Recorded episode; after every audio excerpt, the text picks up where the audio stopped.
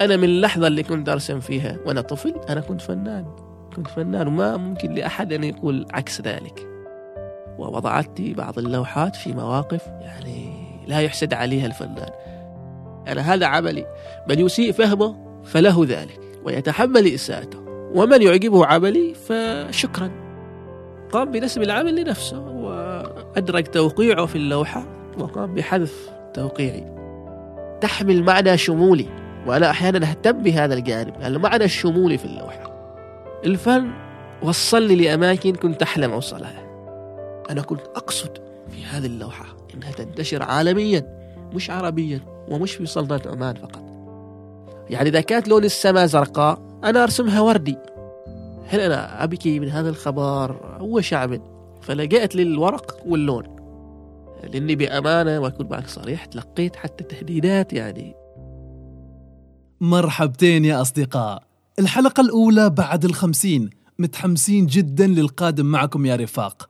المتابعين القدامى وأولئك الجدد منكم تابعونا على تويتر وإنستغرام وخلونا نسمع علومكم وانطباعاتكم هناك. نتابع ونقرأ كل شيء تشاركونا إياه. هذه الحلقة هي مدخل غامض للفن التشكيلي والسبب في ذلك هو أن ضيفنا فتح لنا قلبه كما لم يفعل من قبل.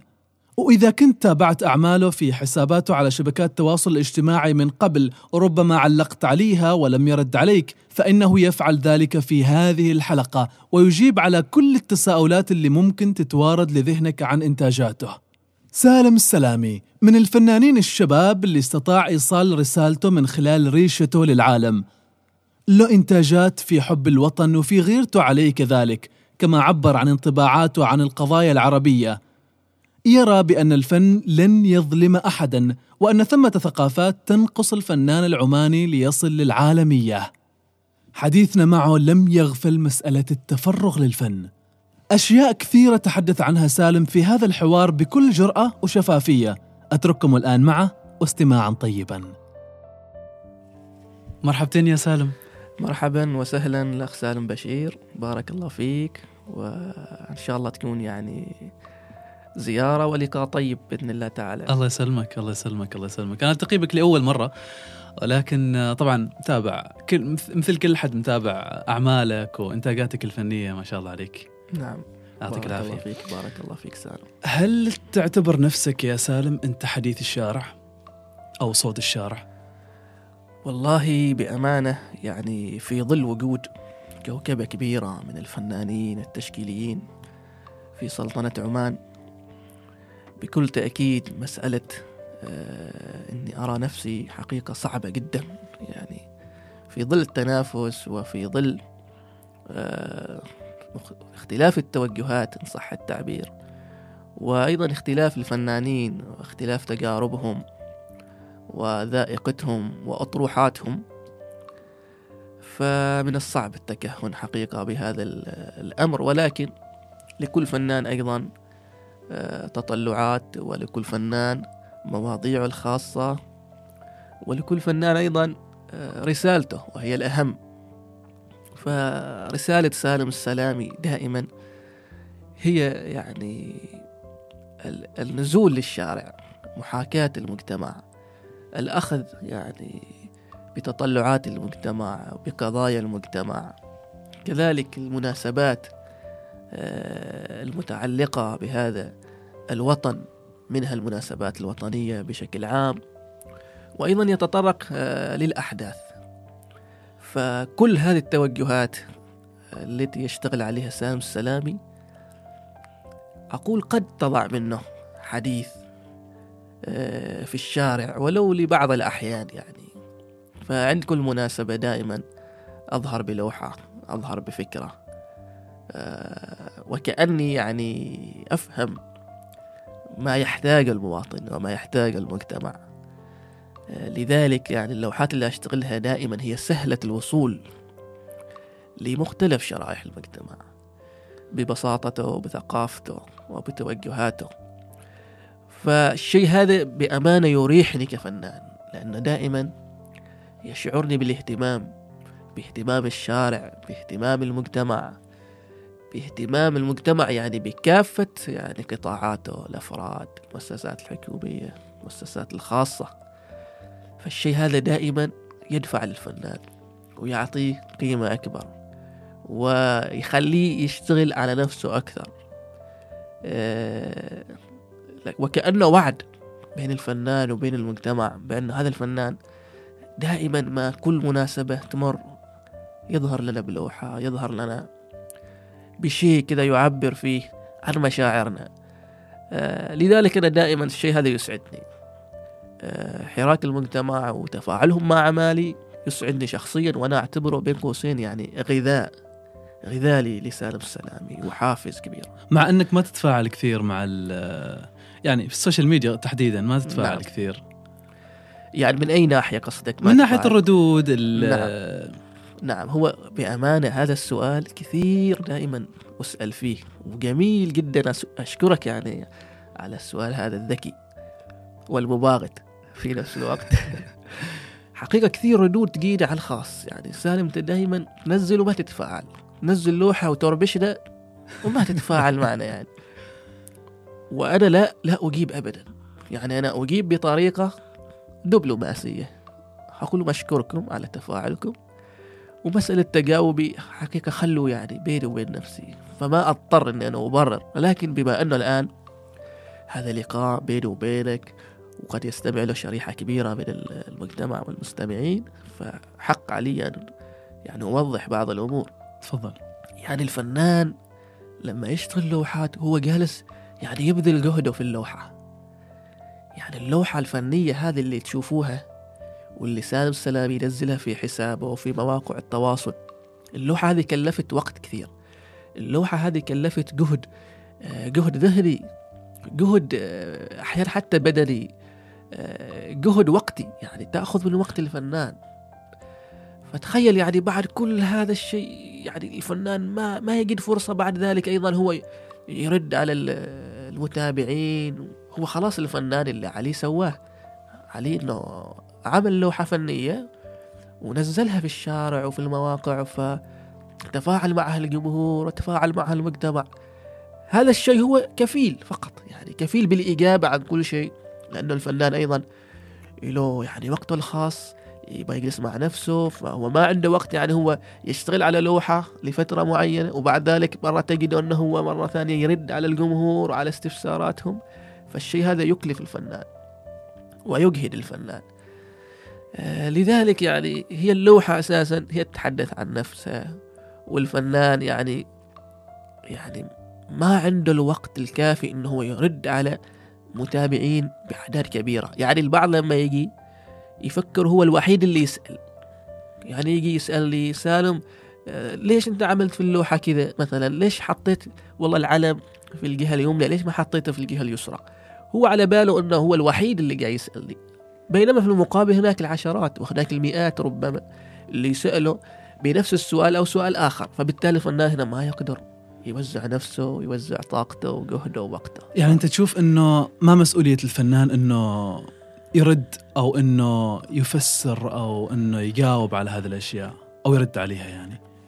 هو ليس بالضرورة ولكن إذا كانت الأعمال اللي ينتجها الفنان تعمل يعني حدث كبير وتعمل تفاعل كبير هنا الفنان غير مطالب بالرد. وغير مطالب من وجهة نظري الشخصية أنه هو يعني يشرح العمل أو يفسر العمل. في المقابل هناك مجموعة كبيرة من الفنانين قد يختلفوا معي في مسألة شرح العمل ولكن أنا أرى بأن شرح العمل الفني يقتل العمل نفسه. يعني كأني لما أجي أشرح العمل الفني كأن أقول أنه هذا العمل واحد اثنين ثلاثة أربعة خمسة فقط. بينما العمل في المقابل في خمسة وفي تسعة وفي عشرة وفي مليون لأنه الناس توجهاتها ونظرتها للفن تختلف من شخص إلى آخر. فبالتالي بفعل هذا التجاوب وبفعل اختلاف وجهات النظر والتفسيرات يصبح للعمل قوة أكبر يصبح للعمل حديث أكبر. فالفنان أنا لا أجد بأنه هو يعني مجبر أو أنه هو ملزم لشرح عمله أو أيضا حتى في تفاعله مع الناس إذا كان العمل أحدث تفاعل كبير يعني ف... طيب اليوم سالم لما ما يتفاعل مع أعماله أو مع ردود الأفعال تجي مع أعماله ما يخشى من سوء الفهم؟ طبعا أخشى من سوء الفهم كثير جدا هو أخشى من سوء الفهم ولكن في نفس الوقت ما أعطي الأمر هذه أهمية لأن لو أعطيته أهمية فبالتالي راح أنا أشغل نفسي أشغل تفكيري أشغل أفكاري.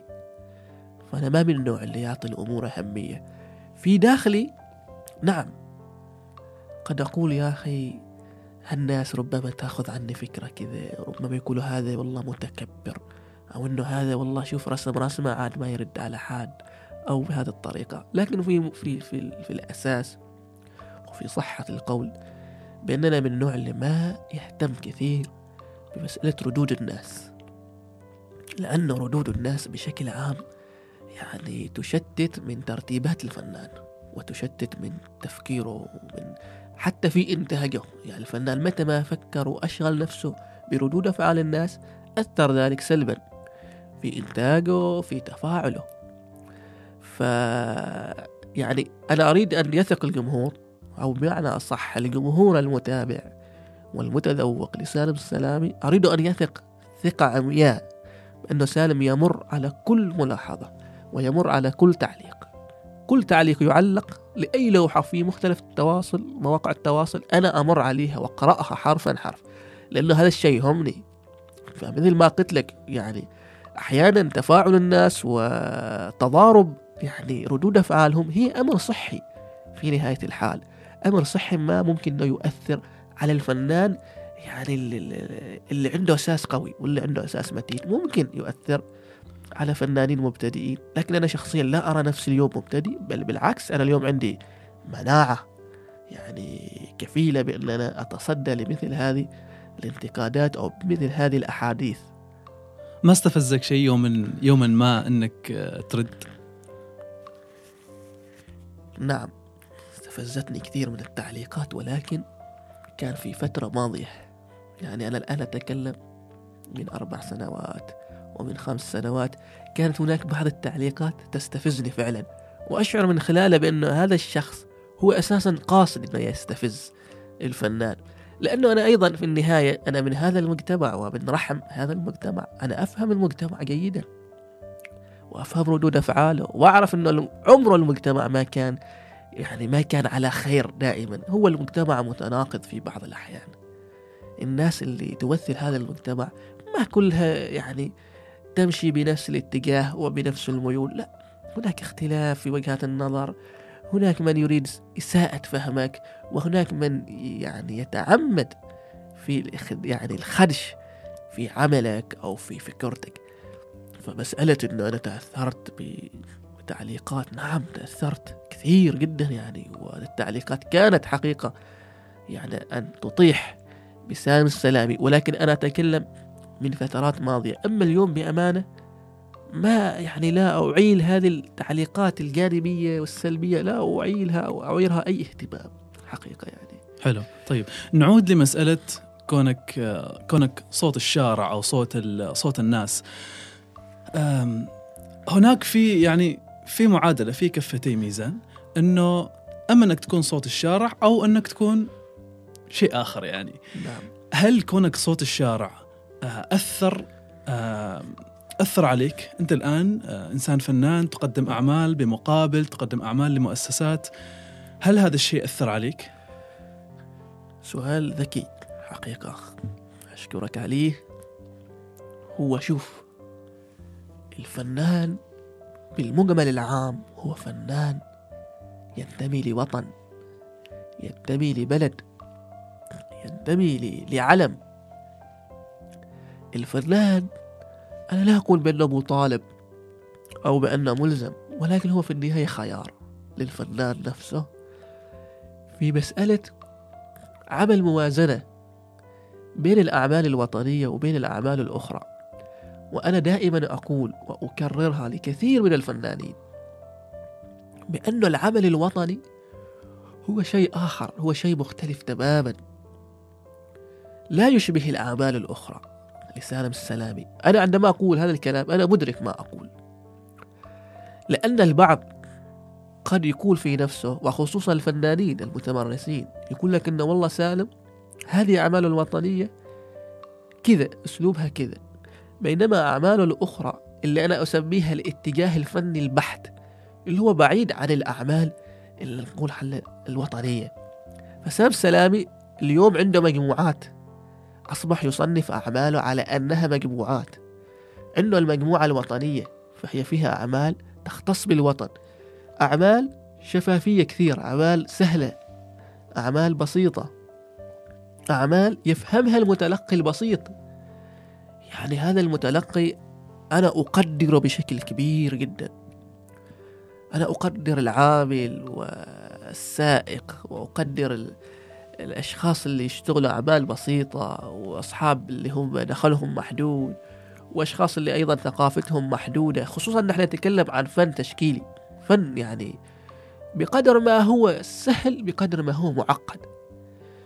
فبالتالي أنا لابد علي كفنان تشكيلي أن أنزل لمستوى الشارع لمستوى فهم الشارع من خلال أعمال وطنية بسيطة وسهلة يستسيغها المشاهد بسهولة يفهم ما هي هذه الأعمال وإلى ما تشير هذه الأعمال. أنا لا أجد نفسي بأني حاجة إلى أن أعقد من مشاهدة هذا المتلقي للوحة وأن يقول ما هذه اللوحة. إذا كان هناك تساؤل فهناك تساؤل بسيط في كل الأعمال الفنية المتعلقة بالوطن. فبالتالي أنا اليوم عندي أعمال وطنية تتبع المجموعة الوطنية وعندي أعمال تتبع الفن آه، اللي يمارسه سالم السلامي الفن اتجاه الفن البحت يعني.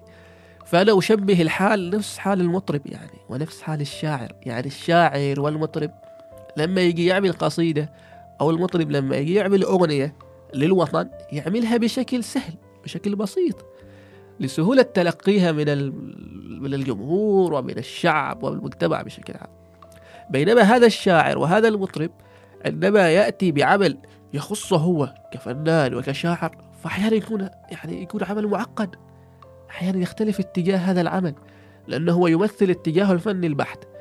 فمسألة النزول للشارع من خلال أعمال فنية أنا أرى بأنها لابد أن تكون سهلة. سهل التلقي من قبل المجتمع بمختلف طوائفه. جميل جميل. رغم أنه أعمالك موجهة ل آه يمكن حتى أعمالك الوطنية الموجهة ل. للعمانيين بشكل عام إلا أنها لاقت انتشار خارج عمان. نعم. هل هذا الشيء كان مقصود منك؟ أو أنه جاء بمحض يعني بمحض الصدفة أو بمحض آه، يعني بشيء كونه شيء تلقائي يعني؟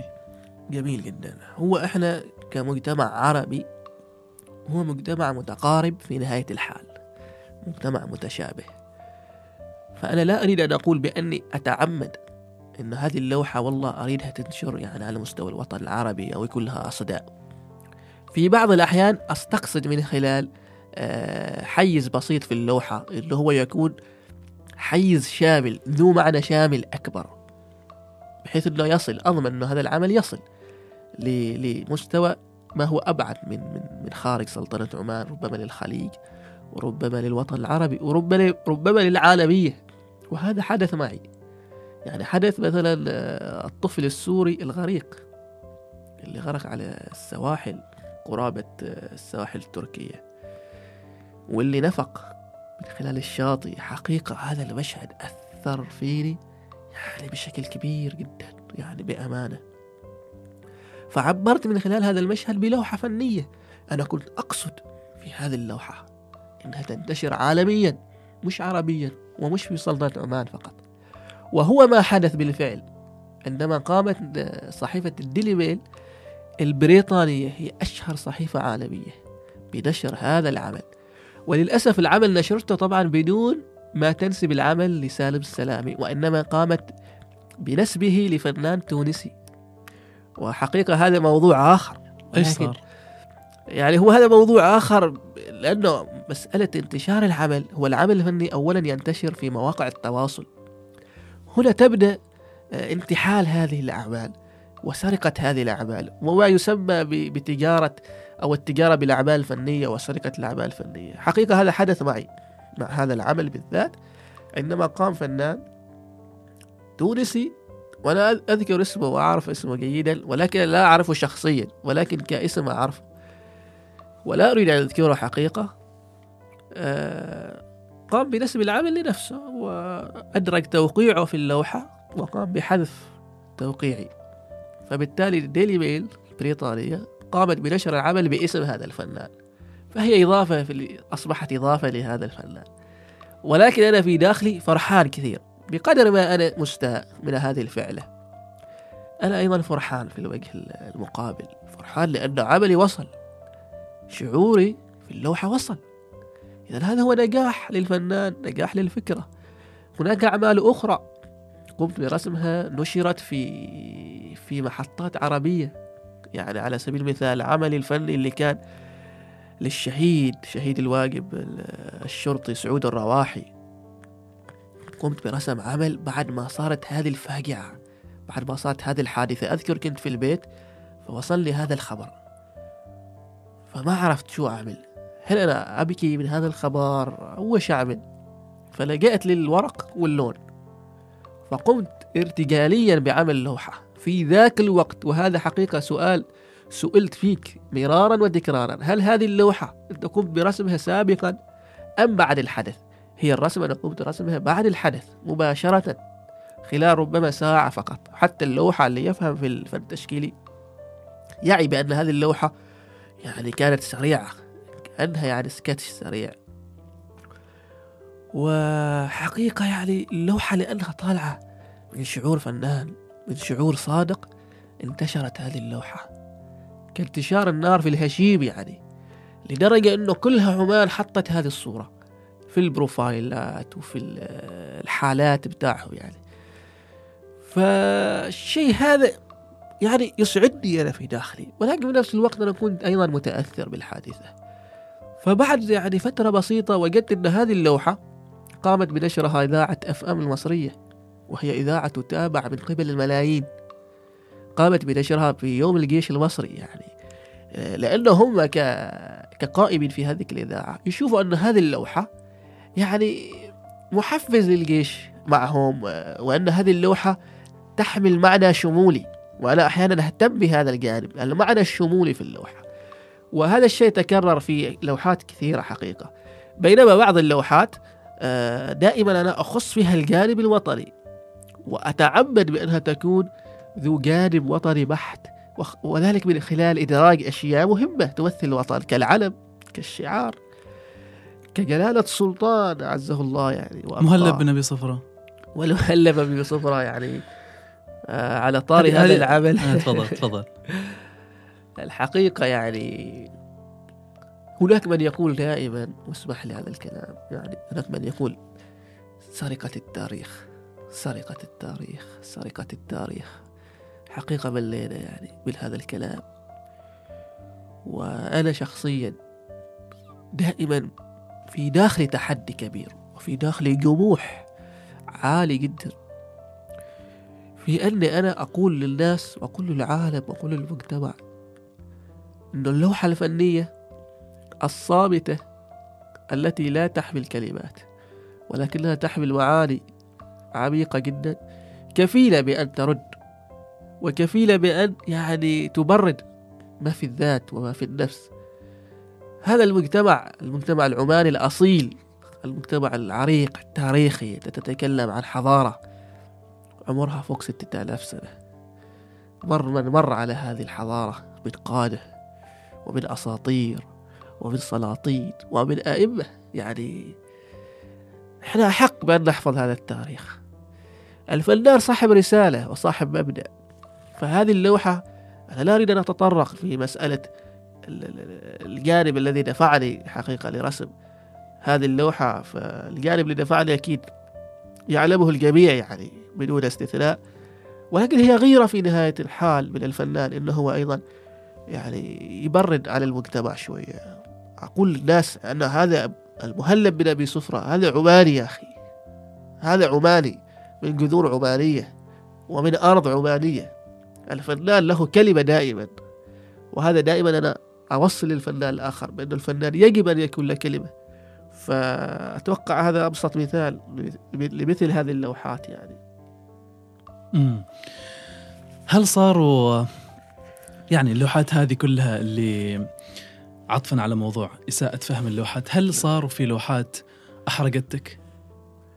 أكيد طبعا طالما الفنان يعني أقحم نفسه وهو, وهو ليس أقحم هو أقحم نفسه نتيجة رغبة ونتيجة حب عميق للفن. فلطالما هو أقحم نفسه في هذا الحب الكبير وفي هذا العالم الواسع فهو عليه أن يتحمل. وأقولها وأعيد تكرارها اليوم وبكرة. الفنان هو عبارة عن ضريبة لذاته ولمجتمعه. ففعلا يعني في لوحات كثيرة. يعني يعني أسيء فهمها للأسف الشديد. وهو في نهاية الحال هو ثقافات مختلفة توجهات مختلفة. أنا شخصيا آه، ما عندي الإمكانية أن أجبر وأن ألزم الآخر في تقبل العمل الفني. أنا ما عندي يعني ليس لي أي صلاحية وأي حق أنه ألزم الآخرين في تقبل عملي. أنا هذا عملي. من يسيء فهمه فله ذلك. ويتحمل إساءته. ومن يعجبه عملي فشكرا له على إعجابه وعلى تحفيزه. فمسألة الإساءة للعمل الفني نعم حدثت كثيرا. وحقيقة في بعض الأحيان يعني قادتني هذه الأمور لمواقف محرجة. محرجة لي شخصيا ووضعتني بعض اللوحات في مواقف يعني لا يحسد عليها الفنان. وما يع... ما لا يعرفه يعني زملائي الفنانين بأن أنا من من الفنانين أو من الشخوص يعني الكتوبة. أنا دائما أكتب في داخلي أشياء كثيرة. أكتب في داخلي ردود أفعال كثيرة. آه، أكتب في في داخلي آه، كلمات قد تكون مسيئة. إساءات من الفهم عشرات الإساءات من الفهم أكتبها في داخلي. لأني أعي تماما بأني لو آه، قمت بنشر هذه الإساءات وأظهرتها وقلت للناس شوفوا وش حصل معي إذا أنا أصبحت إنسان يعني منشغل في في مسألة الشكوى والتشكيك و... والفنان هو أكبر من ذلك. يعني الفنان الحقيقي هو من يشغل نفسه في اهتمامه في مجاله. الفنان هو إيجابي بطبيعة الحال. وقلت هذا الكلام ل... لمجموعة من الأشخاص اللي أنا ربما وقعت معهم في بداية الأمر. قلت لهم إنه الفنان طول عمره إيجابي. طول عمره إيجابي. الفنان بيحيا إيجابي وبيموت إيجابي. ماشي فنان سلبي. من يقول إنه الفنان سلبي هو هو هو مناقض مناقض لأمره. الفنان دائما ذو ثقة عالية آه، رسالته سامية مبادئه يعني واضحة للعيان وواضحة للجمهور. ف يعني أرد وأقول لك وإن كانت هناك إساءات فهي قليلة مقارنة بالإعجاب.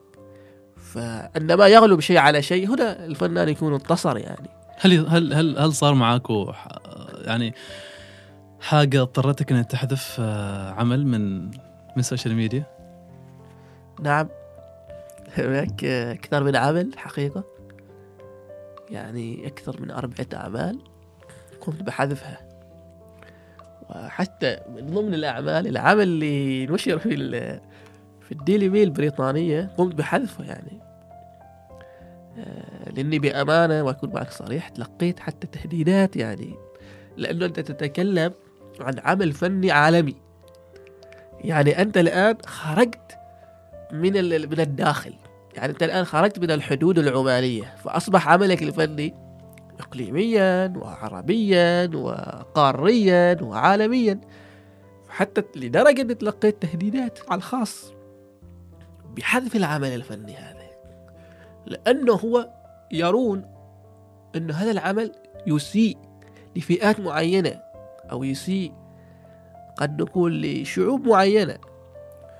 ولكن أنا اللي كان في داخلي من هذا العمل هو هو أن أنا أقف مع هذا الطفل ومع ملايين اللاجئين والمشردين والنازحين من أمثال هذا الطفل فقط أنا هذا كان يعني توجه من هذا العمل. فهذا عمل من الأعمال اللي أنا حذفتها وفي هناك أعمال أخرى قمت بحذفها. آه، أسيء فهمها مش على مستوى الأفراد. هو العمل اللي يساء فهمه على مستوى الأفراد أنا ممكن أتجاوزه ممكن أصر عليه. لكن عندما يكون هناك عمل يساء على مستوى حكومة معينة. أنا في هذه الحال مضطر أن أنا أحذف العمل الفني. وفي نهاية الحال هي محطات وهي تجارب وهي عقبات. قد تفيد الفنان أكثر من ما هي تؤثر عليه. إيش فادتك أنت شخصيا؟ فادتني فادتني بين قوسين الحذر.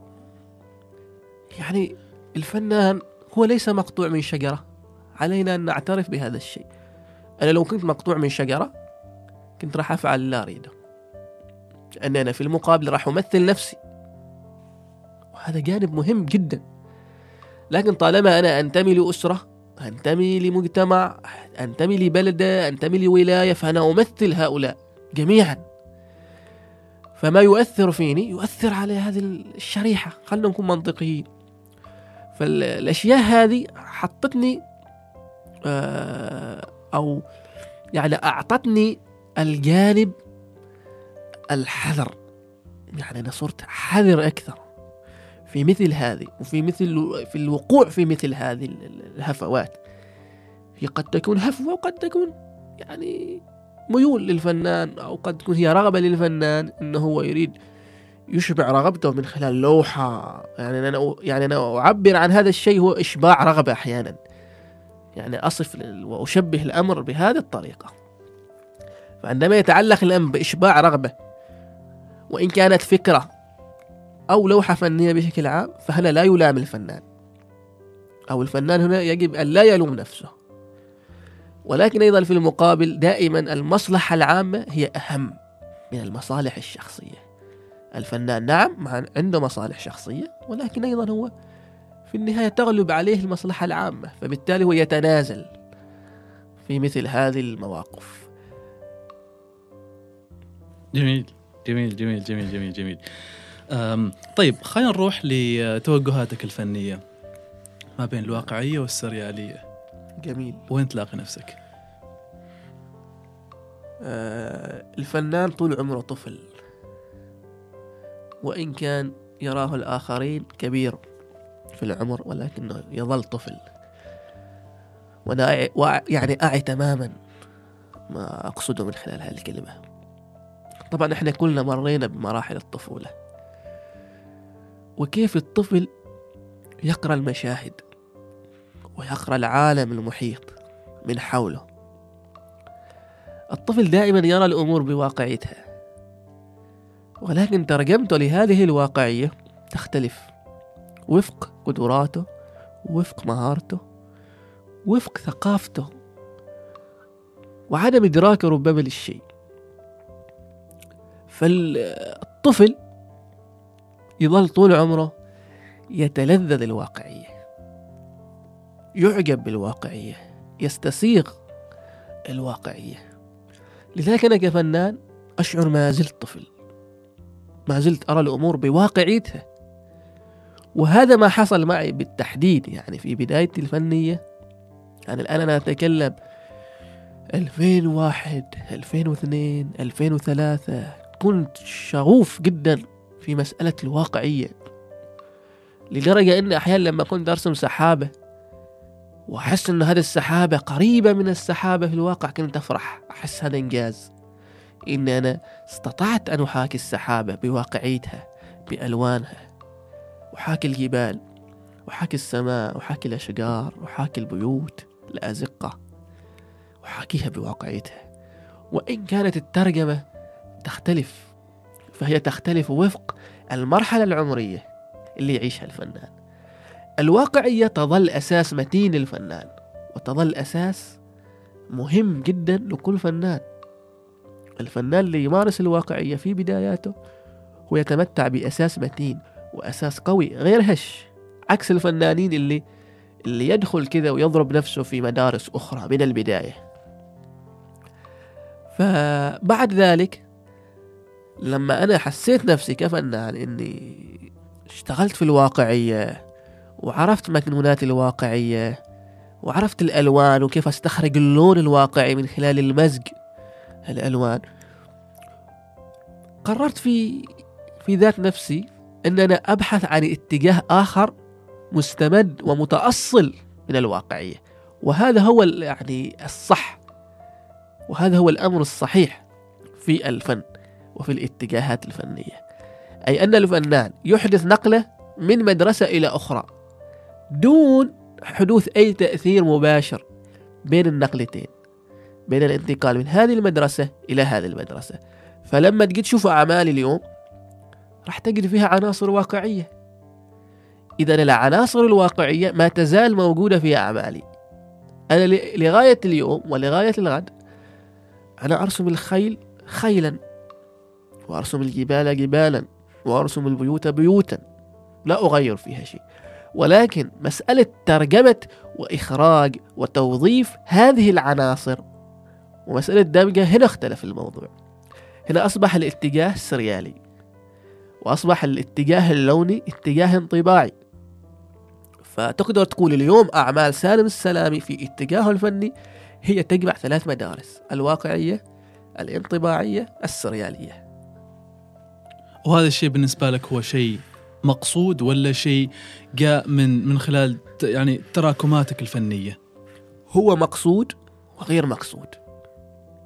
يعني أنا في داخلي أريد أكون واقعي أريد أعيش واقعيتي. كفنان. أنا لا أريد أن أتجرد من هذه الواقعية. أحس نفسي يعني لم أصل للمرحلة اللي أنا أتجرد فيها من الواقعية لأكون منطقي مع نفسي يعني. فهي مقصودة.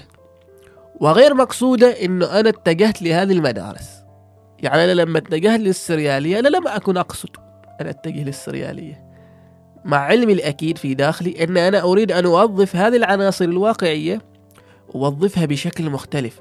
بشكل يثير الانتباه يثير الاهتمام. وهو ما حدث فعلا. نجي من ناحية اللون كذلك أصبحت ألوانه انطباعية لم تصبح واقعية كما كانت. يعني إذا كانت لون السماء زرقاء أنا أرسمها وردي. السماء مثلا. وإذا كانت السحابة بيضاء فأنا أرسمها خضراء. أصبح الانطباع الفنان منعكس في ألوانه. وأصبحت العناصر يوظفها الفنان بشكل مختلف بشكل مثل ما أسلفت لك يثير الانتباه.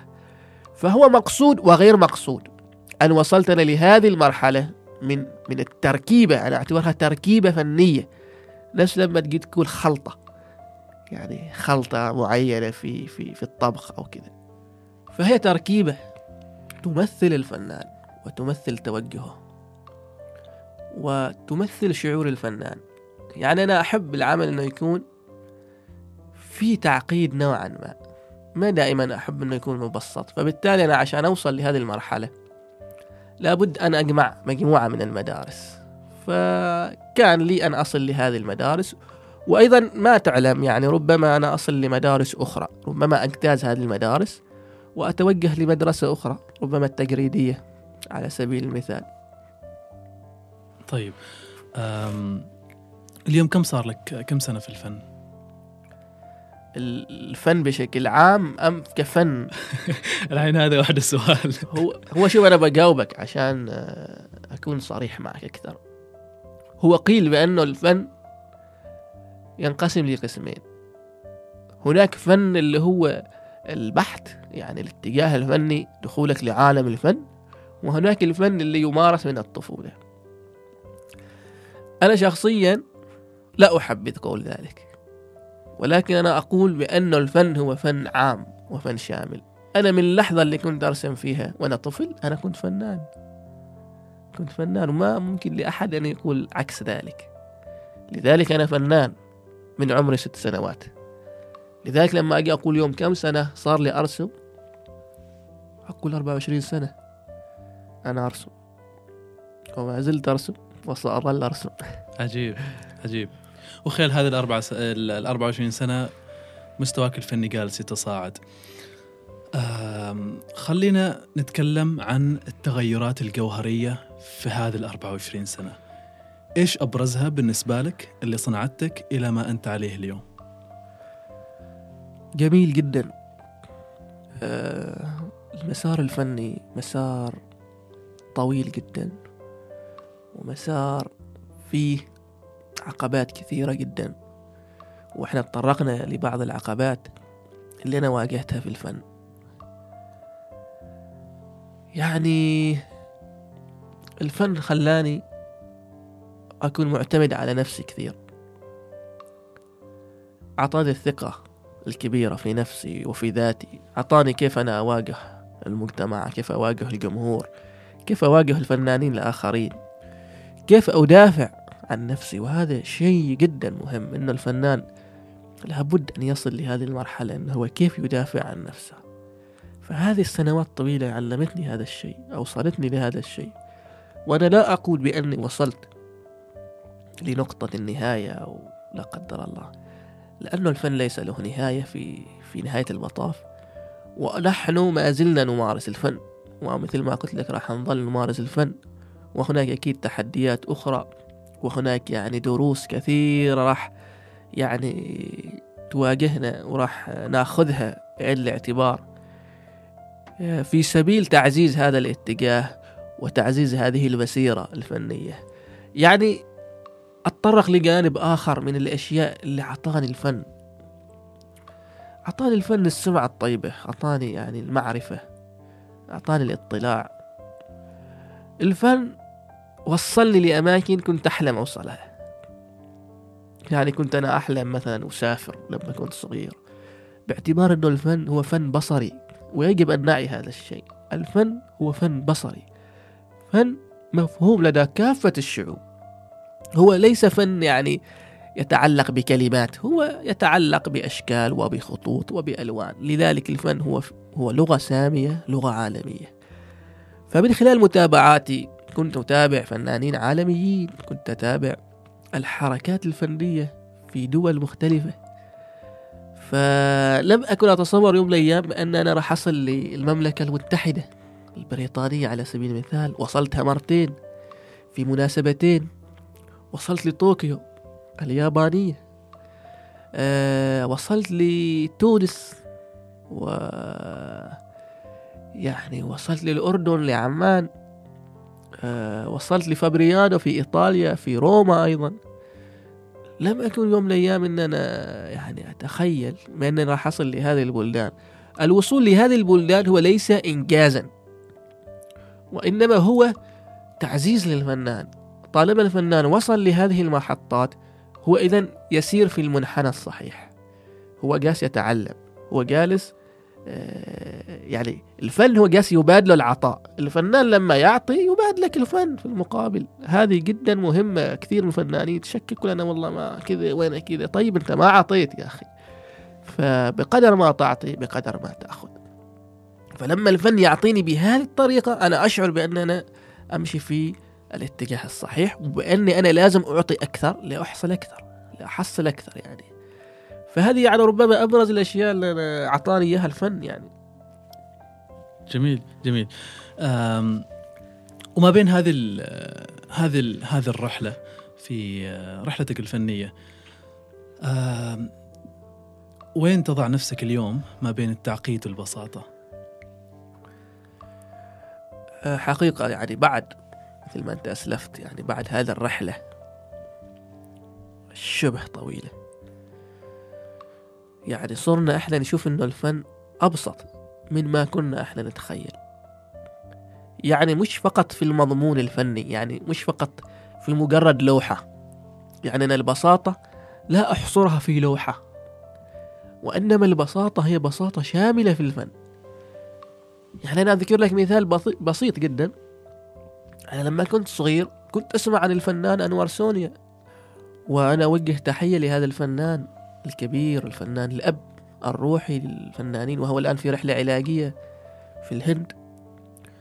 أنا لما كنت صغير كنت أنظر لهذا الفنان يعني أحسه كأنه بعيد يعني يعني يعني هو مشهور ومعروف. معروف بالنسبة لنا إحنا كون الفن يمثل اهتمامنا يعني. فكنا ننظر له نظرة كبيرة وقلنا هذا الفنان أنا يمكن ما راح ألقاه يعني وصعب إني ألتقي فيه وأجلس معه. ولكن بمجرد خوضي لهذا المعترك الفني وجدت نفسي مع الفنان أنور سوني أرسم. آه، رسمنا أنا والأستاذ أنور سوني لوحة. يعني شكلنا حتى ثنائي. يعني أجلس معه أتكلم معه أدردش معه. يتصل فيني أتصل فيه أراسله يراسلني. يعني لم أكن أتخيل بأن الفن بسيط بهذه الطريقة أو لهذه الدرجة. فالبساطة بأمانة لا أحصرها في لوحة وإنما أشملها بأن الفن بسيط الفنانين اللي كنا نسمع عنهم أصبحنا اليوم نلتقيهم نجلس معاهم. حتى عندما نأتي للوحة اللوحة يعني اللي كنا نشوفها معقدة أصبحنا اليوم نستبسطها نشوفها بسيطة لأن في المقابل أنت مستواك قاس يرتفع ثقافتك قاسة تعلو فبالتالي أنت تشوف الصعب من عشر سنوات تشوفه اليوم سهل. نتطرق للأدوات الفنية. الأدوات الفنية اللي كنت أنا أستخدمها من 15 سنة كنت أشتريها من المحلات العادية وبأثمان بخسة جدا. اليوم أصبحت هذه الأدوات الفنية أشتريها من آه، محلات يعني مصرح لها ببيع هذه الأدوات. أصبحنا اليوم الأدوات الفنية نطلبها من آه، من أقاصي البلدان. يعني لاحظ أن البساطة في كل شيء. لم يصبح هناك الأمر معقد مثل ما كنا إحنا نعتقد بأن الفن هو معقد وأنك أنت كيف تظهر أمام الجمهور وأنك أنت كيف راح تجلس مع لوحتك وراح توقف وراح تتكلم. لا أبدا هذا الموضوع أصبح سهل. آه، أصبحنا اليوم إحنا كفنانين نصرح نتكلم نعمل مقابلات آه، لنا أفكارنا لنا تطلعاتنا لنا طموحاتنا المحلية والدولية. الفن بسيط الأخ سالم جميل جميل جميل جميل جميل رائع جدا. رسمت حصن لوشيل أكثر من مرة. نعم. من بداية مسيرتك هذه خلال 24 سنة كم رسمت؟ أربع مرات؟ أكثر. أكثر؟ فوق يمكن ثمان مرات. ثمان مرات؟ نعم. إيش يمثل لك حصن لوشيل؟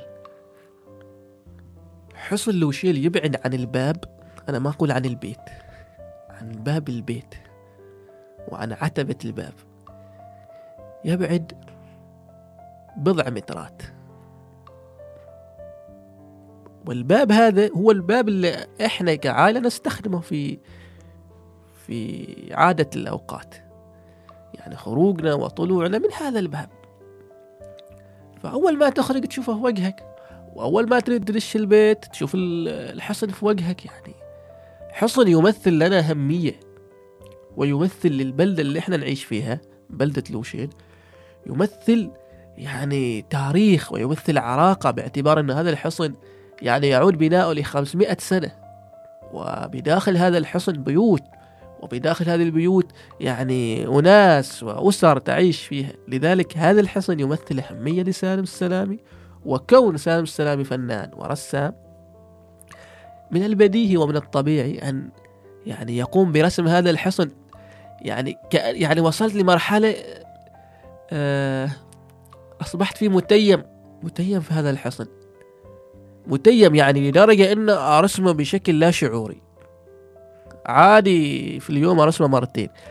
في لوحات هي غير منشورة أو ربما بمعنى صح أن بعض اللوحات أنا ما قمت بنشرها وما صورتها ما وثقتها بس كرسمات موجودة معي إلى اليوم. وفي لوحات أنا قمت بنشرها سابقا. فلما تجي تقول لي كم مرة أنا أقول لك عشرات المرات. لكن كلوحات فنية يعني قرابة ثمان لوحات قمت برسم هذا البرج وهذا الحصن. وهذا الحصن مثل ما قلت لك هو يعني مكان تجمع لهذه البلدة وهو يعني يتوسط بلدة لوشيل وتقام بجانب هذا البرج فعاليات عديدة ثقافية اجتماعية. آه أيضا معروف أن هذا البرج على منصة هذا البرج يعني ينقع المدفع اللي هو مدفع لوشين مثل ما هو الحال في فنقة على سبيل المثال. فشيء كبير أنا البرج أشوفه شيء كبير وأنا صرت بأمانة أخاف كثير جدا من أن يوم من الأيام راح أصبح على هذه البلدة وأشوف هذا البرج منهدم لأنه بأمانة لغاية اليوم لم يرمم هذا البرج لم يرمم رغم يعني شهرته رغم يعني حتى طرازه المعماري يعني طراز رفيع جدا. يعني تتكلم عن برج يعني يحوي هذا الحصن مجموعة من الأبراج. البرج الرئيسي في هذا الحصن يعني تتكلم عن قطر يبلغ 15 متر تقريبا يعني برج كبير جدا. فالبرج هذا هو بمثابة يعني أخ في الحياة بمثابة شريك. يعني نصبح ونمسي عليه يعني. جميل. فكان من الطبيعي والبديهي أن أقوم برسمه في أكثر من مناسبة وفي أكثر من فترة زمنية في مختلف الفترات مم. الزمنية. جميل جميل جميل. اليوم سالم السلامي كونك فنان عماني.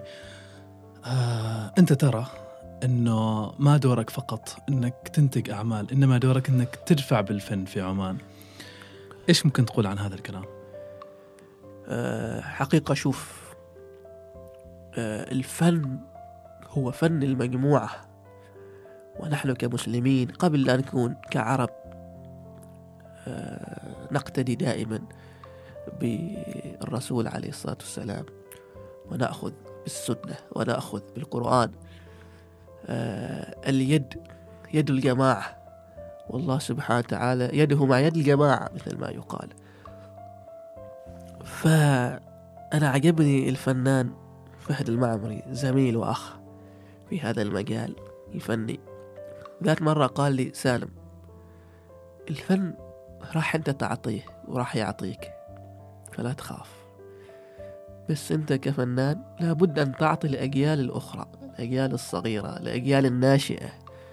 أنت كفنان اللي تحبه لنفسك لابد أن تحبه لأخيك الفنان خاصة لما يكون الفنان هذا صغير وفنان ناشئ. فكلام جميل وكلام يدرس. يعني الفنان بالفعل اليوم آه، بحاجة أن يقف أمام زملائه الفنانين حتى اللي أكبر منه واللي أصغر منه أمام الفئات الصغيرة الناشئة.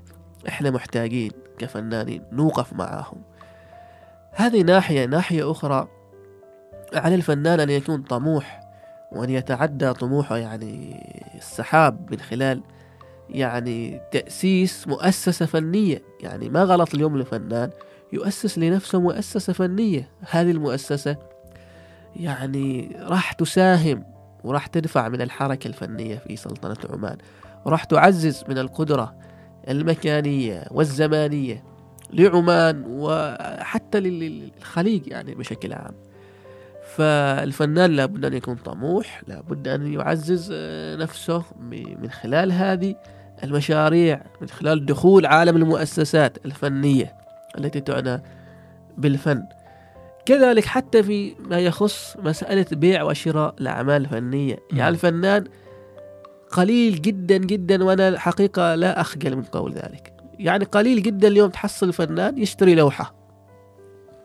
طيب أنت فنان تحب الناس يشتروا أعمالك. وفعلا الناس يشتروا أعمالك ويشتروها بأسعار جيدة يعني. طيب أنت ما قادر تشتري عمل لطالب في المدرسة. يعني أنا حضرت كم معرض لطلاب. يعني أنت الآن تتكلم عن فئة يعني حساسة جدا. فئة محتاجة للوقوف معهم. فتدخل المعرض تشوف أعمال لطلبة هذا عمره عشر سنوات وهذا عمره 12 سنة. تشوف أعمالهم معلقة ومسعرة وبأسعار رمزية جدا. فيدخل الواحد وكذا ما دخل يطلع. لا يا أخي يعني ما فيها شيء لو أنا اشتريت لوحة أنا كفنان ممكن أقتني لوحة. مثل ما الناس تقتني أعمالي ليش ما أنا أقتني أيضا لوحات؟ أنا بهذه الطريقة أيضا أساهم. أساهم في جانب مهم جدا وهو الجانب النفسي.